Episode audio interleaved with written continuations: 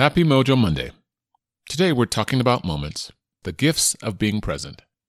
And a special thanks to our partner, Lucky Rabbit Events, host of the sixth annual Solano Resolution Run, January 18th, 2020, at the Solano Community College in Fairfield, California.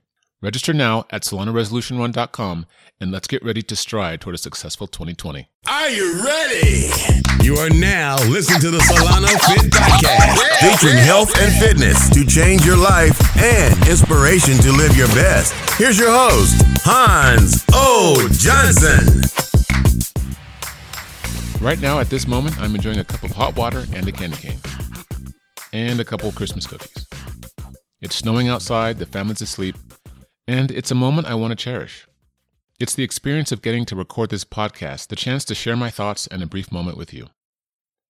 For the past few Mojo Monday moments, we've talked about steering clear or removing energy from things that increase stress in our lives. And as the clocks tick into Monday, it is now just a day before Christmas Eve. So let's talk about presents, and not gifts per se, but more generally, the gift of being present.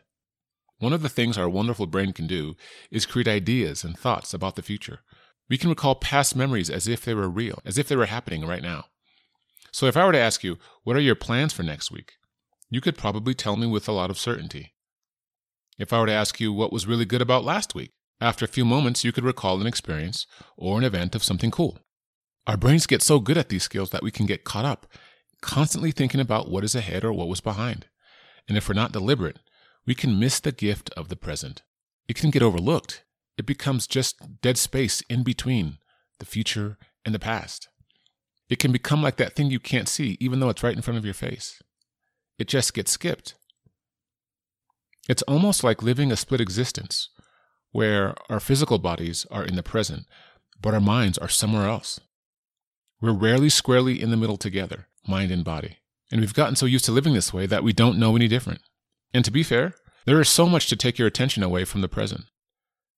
During the holidays, it's planning galore, expectations about what you want, what you want to get, what you want to give. There's always somewhere to go, something to buy, and if not that, then something to improve or to fix. And every industry imaginable is working to get you to upgrade to something more, more, more. Where does it all end? I don't think it ever does. Much of this is the stuff of life. It comes with the territory of getting to breathe and live. But I do think that we can modulate it by, if only for a brief moment, removing the distractions of both future and past, and instead relishing in the present. Now, this will sound obvious, but it's become a lot more profound for me lately, and that is all we have is the present. And then after that, what our minds make of it. I'm convinced that feeling and experiencing the present moment beats whipping out my phone to record it if only because I'm allowing my neurons to soak up as much sensory information as I can, not just so that I can better recall or revisit it, but also because it's fleeting. So I savor the moment not out of a desperation that it's going to leave me or out of sorrow, but out of appreciation and gratitude that I got the chance to be in it, to be here, to live it in the flesh, not live streaming like live living. The smiles of my young children, the embrace of my wife and of loved ones close by the sounds of laughter, the smells of treats, and tastes of favorite dishes. To experience the moment for what it is, in the flesh, and to appreciate it. You know how parents tell their kids, chew your food? It's like, yeah, don't rush it. Don't be so quick to down it. Enjoy the moment. Enjoy the act of living. Enjoy the act of celebrating. Enjoy the act of resting, or whatever it is you're doing. Yes, next week I might be back to work or on the road or otherwise occupied and my children will one day grow up and build their own families. But not today. For right now, I can soak in the present. I can enjoy the sounds and the smells of today. Just soak like a jacuzzi. Soak and savor. I encourage you to do the same. To savor the moment. Enjoy the moment for what it is. Enjoy the present for what it can give you. Enjoy the gift of being present. Saving invokes our imagination to experience the tactile and palpable pleasure of the moment. It connects us to the moment of now. There's been a lot of research on this concept of savoring the moment, and I'm sure you've heard of meditation and mindfulness before. And so these are cousins to this concept.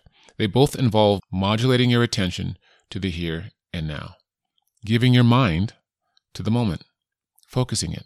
It's the alignment of mind and body that brings you together with where you are and what you're doing. And the benefits? Oh, to decrease stress, to reduce worry, extend happiness, and to build a healthier brain and even a healthier body. Savoring the moment, smelling the roses, taking time to do that makes the moments more pleasurable and longer lasting. But like most things, activating these portions of your attention is a skill. And so the more you do it, the better you get. And the better you get, the more you get. So savoring the moment can and should be done often.